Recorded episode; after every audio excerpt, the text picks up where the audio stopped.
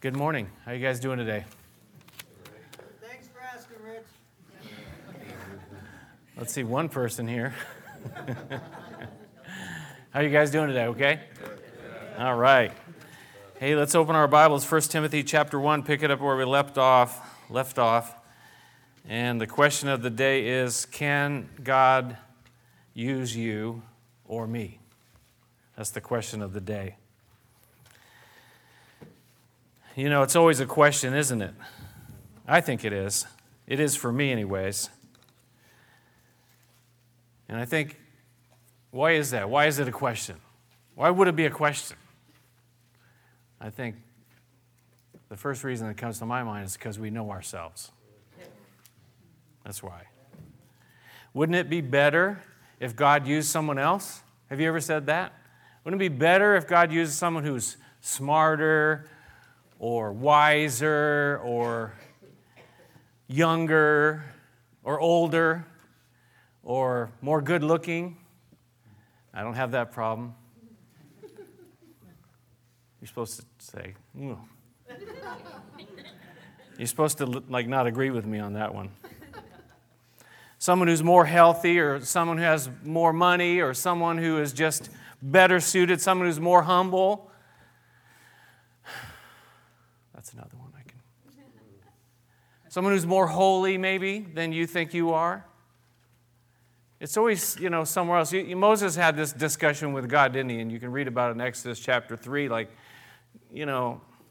don't think I can do that. God had a plan for his life. And he said, no, you got the wrong guy.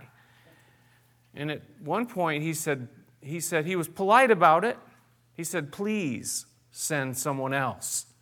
And God got angry with him, actually. Please. He was even polite, but God said, you know what? You're just not really paying attention here. Maybe the question before that, is does God want to use us? That's the question. And the Scripture says that I believe He does. I really, truly believe that God does. And that's what it says there. We are God's workmanship, Ephesians 2:10, created in Christ Jesus to do good works which God prepared in advance for us to do. So He's actually prepared things for you and I to do. That wasn't just for the Apostle Paul. That wasn't just for Moses. That's for every one of us. To find what God has prepared in advance for us. He had it planned a long, long time ago for us to find it and actually be a part of it. So can He use us?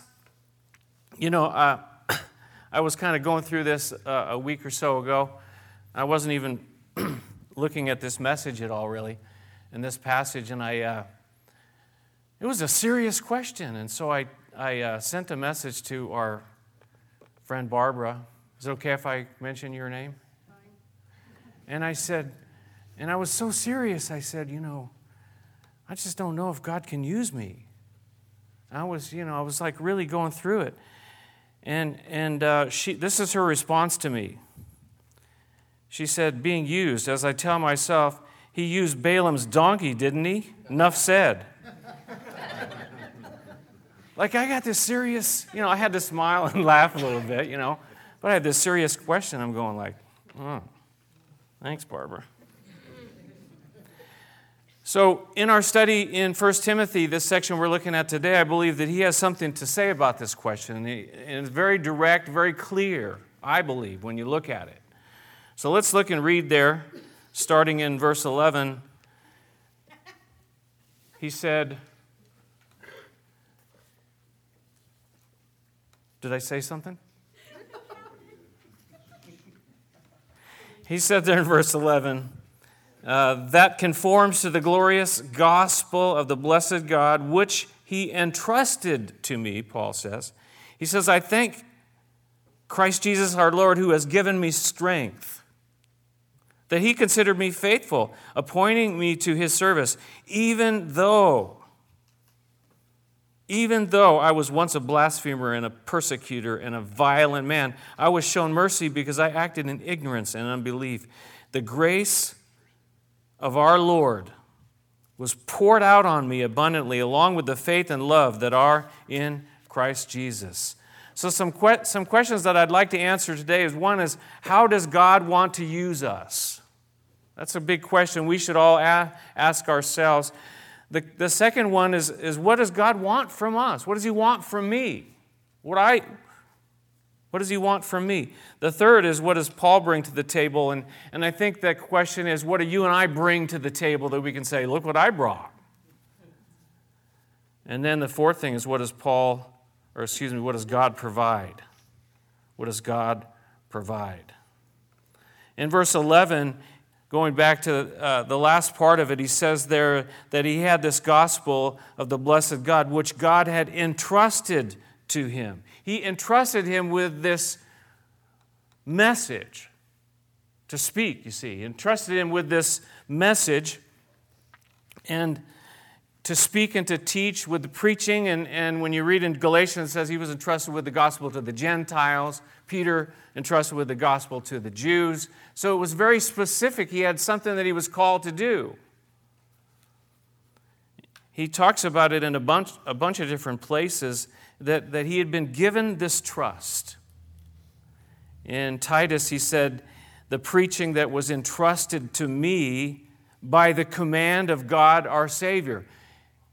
He received this trust, but it was kind of strong. It wasn't like, well, you got these options, Paul. You got these things you can do if you want, maybe not. He says, no, it's by the command of God that he was given this trust. In 1 Thessalonians 2, he says, we speak as men approved by God to be entrusted with the gospel. We're not trying to please men, but God who tests our hearts. So we do this. He's got this trust. We do what we do, not to please people around us, but we do it to please the God who calls us, who is the one who's behind it all, you see. Can God use us? Yes. I want you to turn back with me to the book of Philippians chapter 3.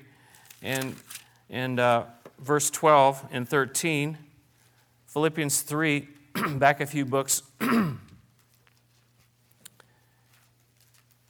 Verses 12 and 13, he says, not that I have already obtained all this or have already been made perfect, but I press on to take hold of that for which Christ Jesus took hold of me. Brothers, I do not consider myself yet to have taken hold of it, but one thing I do, forgetting what's behind, straining towards what's ahead, I press on toward the goal to win the prize for which God has called me heavenward in Christ Jesus. You see what he's saying there? He's saying, I want to take hold. I press forward. Maybe the past wasn't so good, but I'm pressing ahead to take hold of that for which Christ Jesus took a hold of me, Paul said. So for you and I to, how does God want to use us? The question that we're trying to answer here is, well, God knows. And for Paul, he grabbed a hold of him so that he might be this apostle. He might use him in this specific way. But it's all different ways that God wants to use us. None of us are the same. God gifts us in different ways. God calls us in different ways. And so for you and I to really find out, well, God, what is it that you have taken hold of me for? And that which you've taken hold of me for, I want to take a hold of it. I want to get involved in it. I want to press on till I can actually say I'm doing that which you've called me to do. But too often we're just happy to say, well, you know what? That's for the other person to do that. That's for the other guy, the other gal. And I'm just going to just appreciate and just take it all in. But the body, the body is a living organism, and each part plays its part. Each part is important, right? And so if, speaking about your own physical body, if your leg just said, I'm just going to just take it easy for a while. I'm not going to participate. I'm not going to do what I'm supposed to do. How would that affect your life at all? Yeah, you'd be, kind of stumbling around. Each part is important. Some are maybe more visible than others, but your liver, your kidneys, your lungs, they all play a part. Maybe they're not seen, but they're all playing a part. And when they start to malfunction or not function at all, we got problems. We got serious problems. So I want to encourage you in this. How can God, and how does God want to use you? How does God want to use me? And I think that even changes over our lifetime, over our walk with the Lord. It's not always the same thing forever and ever. We have to continually be yielding and asking God. Because I think, like what it says up there, is God can use us in ways that we never expected. You might be surprised to find how God might want to use you. But it starts, we have to be willing to ask the question, God, how do you want to use me? We have to ask the question. 1 Timothy chapter 6, Paul says, Timothy, speaking to Timothy, and that's why we're studying these pastoral epistles, because we want to be trained, we want to be raised up, we want to do what God's called us to do. And Paul says to Timothy to guard what has been entrusted to you. So first of all, you got to know what it is, right? And then you got to guard it and take care of it and make sure that it's protected. Whatever God has entrusted you with. We could stop right there. We could make a whole message about that. But really, it's very personal between you and God. Don't just sit on the sidelines your whole Christian life. Don't just be, up in the bleachers. Get down on the field and see how God wants you to participate. Some of you, you're already participating in a lot of different ways, and that's awesome. But there's some of us that are not really participating at all. We all need to get in. We need to get in the game. The second thing there, what does God provide? And look at verse 12 back in 1 Timothy chapter 1, verse 12.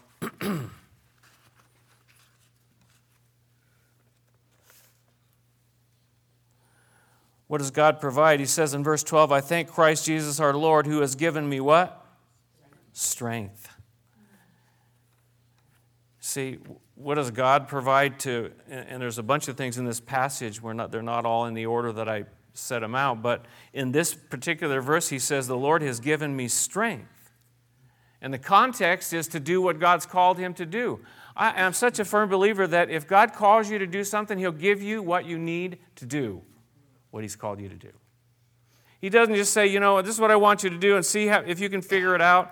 Be resourceful, though we need to be resourceful. See what you can do, on your own. And then I'll kind of give you a critique afterwards. No, he says, this is what I want you to do, so I'm going to give you the strength and the power to do it. That word strength means enabling. I'm going to enable you to do it. I'm going to empower you to do it. I've just seen this so many times through the years where I just know, what have I got? I'm weak. I got nothing. And you just pray and you just ask God, Lord, and then see what God provides. He provides you the strength to do what he's called you to do. Always he does. This is a promise that he's going to provide for you. Look at 2 Timothy chapter 4.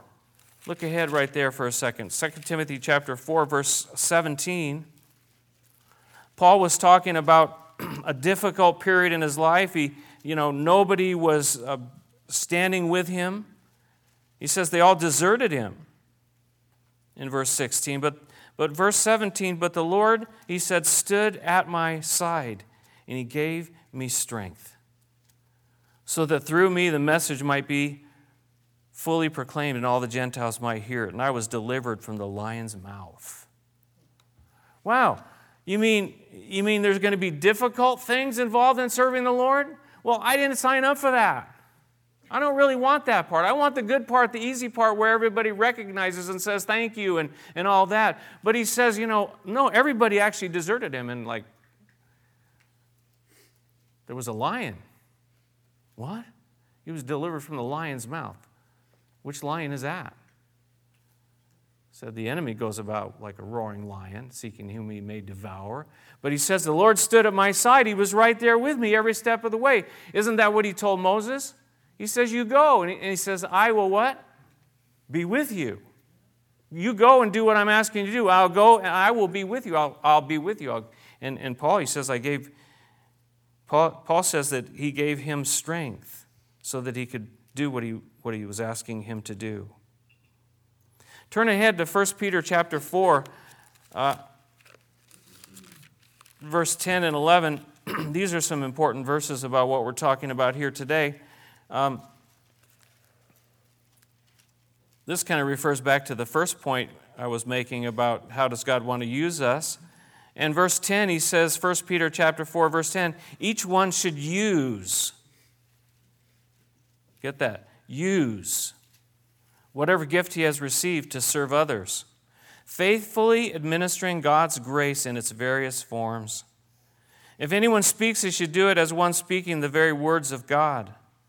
If anyone serves, he should do it with what? The strength that God provides, so that in all things God may be praised through Jesus Christ. To him be the glory and the power forever and ever. Amen. Each one should use whatever you've been given, and God will provide the strength. He gives the gifts, he gives the strength, and he wants us to use it. Say, well, I don't know what that is. Well, have you asked God? Because I believe he'll show you. He'll show you and me. The next question, what does God want from us? And it's found there in the second part of 1 Timothy chapter 1 and verse 12. We'll turn back there.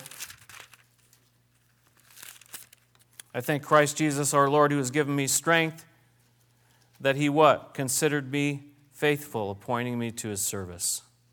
This is really what God wants from us. He just wants us to be faithful. He just wants us to show up. We say that, and we've talked about that for years. You know what? We just need to show up and see what God will do. We need to be faithful. We don't bring our great abilities and all those things I mentioned in the beginning. We don't bring our great skills. Though God gives skills and he gives abilities and gives all those things, we don't bring all that. We just show up. We're faithful. We're consistent. We're diligent to serve. It's an opportunity to serve. He says he appointed me to his service, to his being a servant, doing whatever he asks, because he knows what he's doing. I don't know about you, but sometimes, like when you're working a job and there's a boss, and the boss, you know, wants you to do a certain thing, and I remember this used to happen to me a lot for some reason, where I would say, "Well, I don't know if that's not really, you know, the best way to do that, boss." And the boss would say, "Excuse me." Now, I'm the boss, he'd say, and you are working for me, so I want you to do what I'm asking you to do. But I would always think about it and say, I don't know. And sometimes I would voice it, and sometimes I wouldn't. But we need to realize that the Lord is the Lord. And whatever he asks us to do, that's what we should do. And say, okay, I don't understand it. I don't get it. This is not what I expected. It isn't fitting together the way I fit it together. I think about the study in Jonah, which we're going to do when we get to the end of 1 Timothy. You know, Jonah, you know, God told him to go, and he said, no, I don't think so. And you know what happened to Jonah? And this is a true story. It's a true account. This is not some fable or some myth. Jonah got into some serious issues and ended up in the belly of a big fish, right? And then he prayed, okay, I'll do it. I'm ready now. I'll do it. So he goes. And the biggest awakening, the biggest revival in all history, I believe, 120,000 people turn to God. And so Jonah, you'd think anyways, he'd say, man, isn't this awesome? Is that what he did? No, go read Jonah chapter 4. He gets an attitude. He says, well, that isn't the way I would have done it. The biggest awakening in history that I am aware of. And he says, you know what? That's not really that. No. And he starts sulking and complaining and moaning. Oh, that's Jonah. That's not us.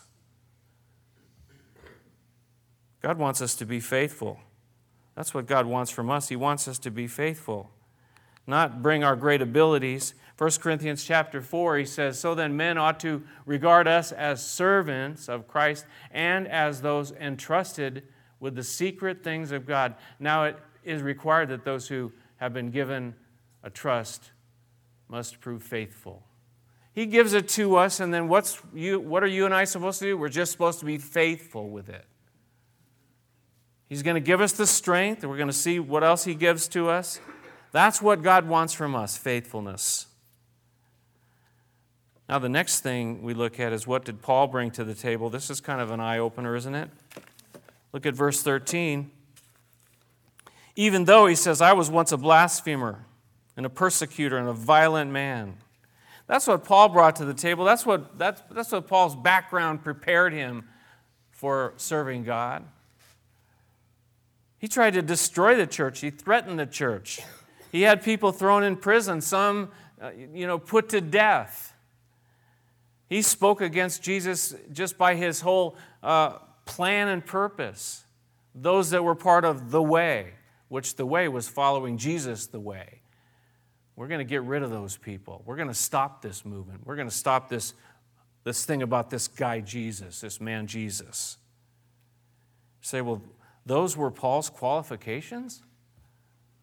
Whoa. Maybe God didn't know about all that, right?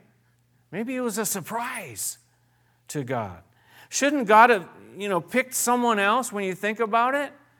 Now, I don't know what your qualifications are, but maybe you're saying, God should have picked someone else to do that. And I relate to that. I understand that. But again, we're not in charge. We're not the one who makes the choices, the decisions. It's Him, right? And He picked Paul. He said, you're just the guy I want. What? And all through his life, he was saying, wow, this is, this really doesn't add up, that God would choose me to do this stuff because look what I did. Look who I was. But it also shows an incredible thing, that God is able to change a life. See, he said he was once a blasphemer. He wasn't anymore. He was once a persecutor. He was once a violent man. God had changed him in such incredible ways that he could say, God has done a work in my life. God has changed me. And I think for you and I to be able to say that as well, yet, yes, he is still changing us. But he's also radically changed us from what we once were. And as we have surrendered our lives to him and become born again, it's a brand new life. He's still working on us, right? Philippians says he's going to continue that work until the day. But God worked in Paul's life. He was a changed man. One fellow I was reading about, he talked about this change, and he talked about those before and after pictures that you see on TV. They're usually about some kind of weight loss program or some kind of exercise machine, right? And you see the picture, and then you see the after picture. And those are all touched up. I'm sorry to tell you that. Those are all photoshopped. But, when God takes a life and you see the before and after, I was going to show some on the screen, but, that wouldn't serve any good purpose. When God does a before and after picture for us, that's radical. That is radical. That's honest. That's true. And Paul realized it in his own life. Listen, I was those things, but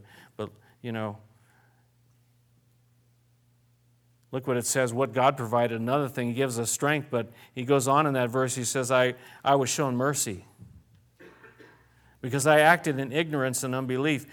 God provided the mercy, and this mercy is not getting what we deserve. Paul deserved something different, but he didn't get what he deserved.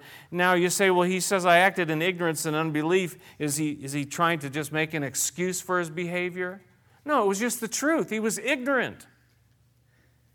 It's just the truth. He was an unbeliever.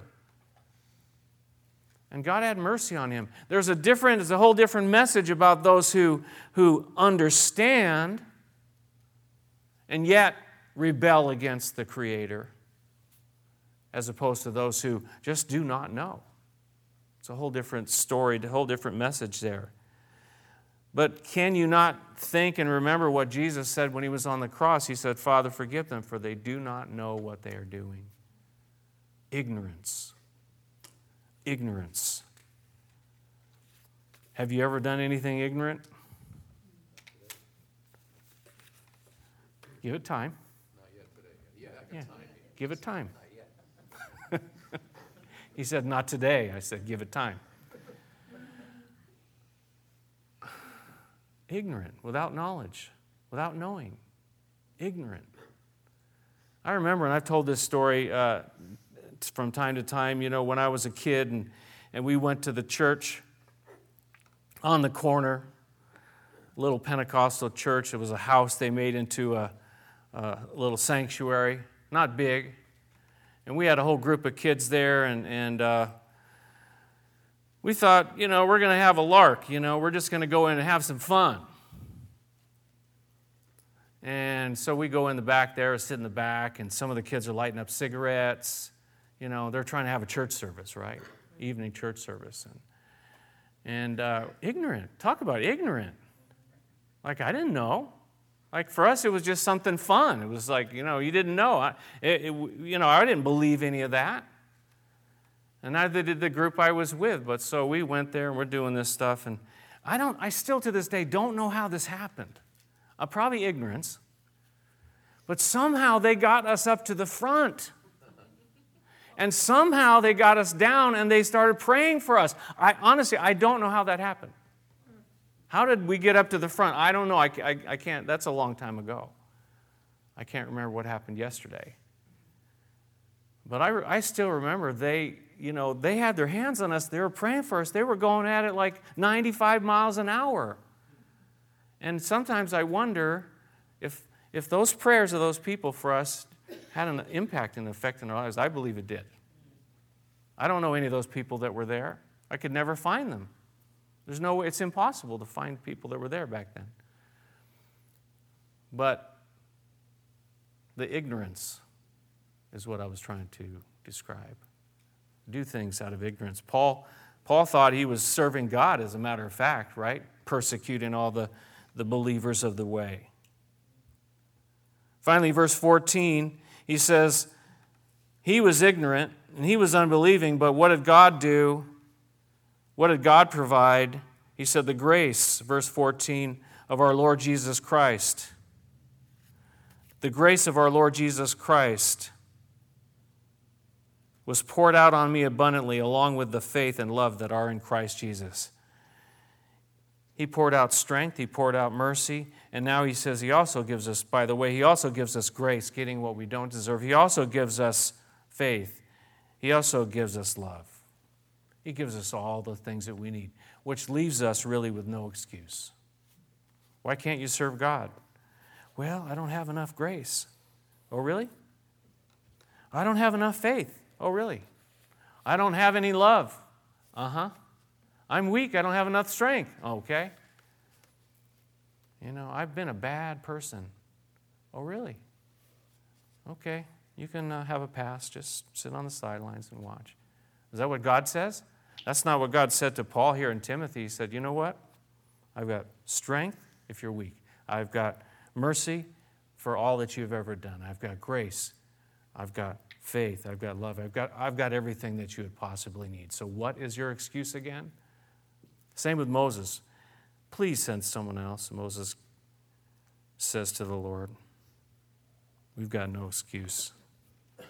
So, how does God want to use us? He uses us in all different ways. And again, the challenge for you and I is to say, God, how do you want to use me? What have you taken hold of my life for? And I said earlier, I believe that changes over time. And we have to continually ask God, because we get stuck in a rut.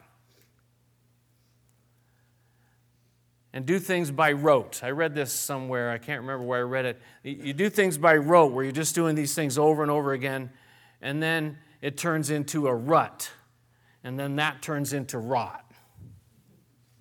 That's interesting. Think about that. I think there's a freshness that we need to always be asking God, how do you want me to serve? Is there some new thing, some new way? Well, no, I just do this and this is all I do. I don't do anything else. Really? What does God want from you and from me? He wants us just to be faithful. Just to be faithful. That's all he wants. What do we bring to the table? What did Paul bring to the table? Not a lot. Nothing that's really that great. If you say, well, I did bring, this and this and this to the table, he says, he kind of, I think, chuckles and says, you know what? When you're ready to get rid of that attitude, then I'll be able to use you even more. I saw a little picture, that the egg really can't be used until it's broken. What does God provide? He provides strength. He provides mercy and grace and faith and love. Can God use you or me? I think He can. Yes, the answer is. But I like this picture. It's an attitude of our hearts where we have our hands open. Use me. That's just an attitude. That's a heart cry. That's a prayer. That's a heart that's surrendered and humble before God. Let's pray together. Our gracious Heavenly Father, we thank you for your word, and we thank you for Paul the Apostle, what you did in his life. And he was far from perfect, and yet you put your hand upon him, and you poured out all these things into his life and used him. It wasn't easy. We know that. He wrote about that.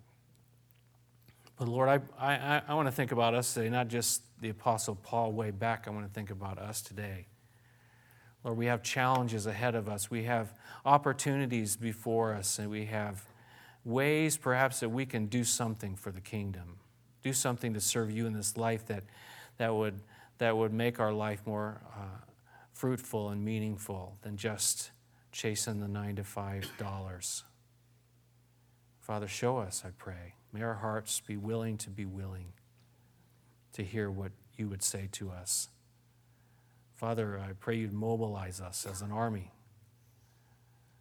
as just one of the sections of your army as we serve you in the army of God. Father, I thank you that we have a message that Paul had. We have the same message, the glorious gospel that Jesus died for our sins, that he rose from the dead, and that we trust him and we follow him because of all that he's done, and we receive that new life, that change that comes into our lives. And maybe today, Lord, there's someone here that's never received that change. Maybe one of you here today, as we're praying, that you want to simply surrender to Jesus. Say, well, I want a new life. I want that hope and help that comes through Jesus, and if that's you can simply do it today. I want to give you that opportunity right here and right now to say, Jesus, I'm lost. I got nothing to bring. And so I come, and I just want to receive from you. I want you in my life. So please come in. Please show me. Please help me today. Father, thank you for this beautiful day that we have. May our hearts be warmed and touched in following you, serving you. In Jesus' name, amen. Let's stand and sing, shall we?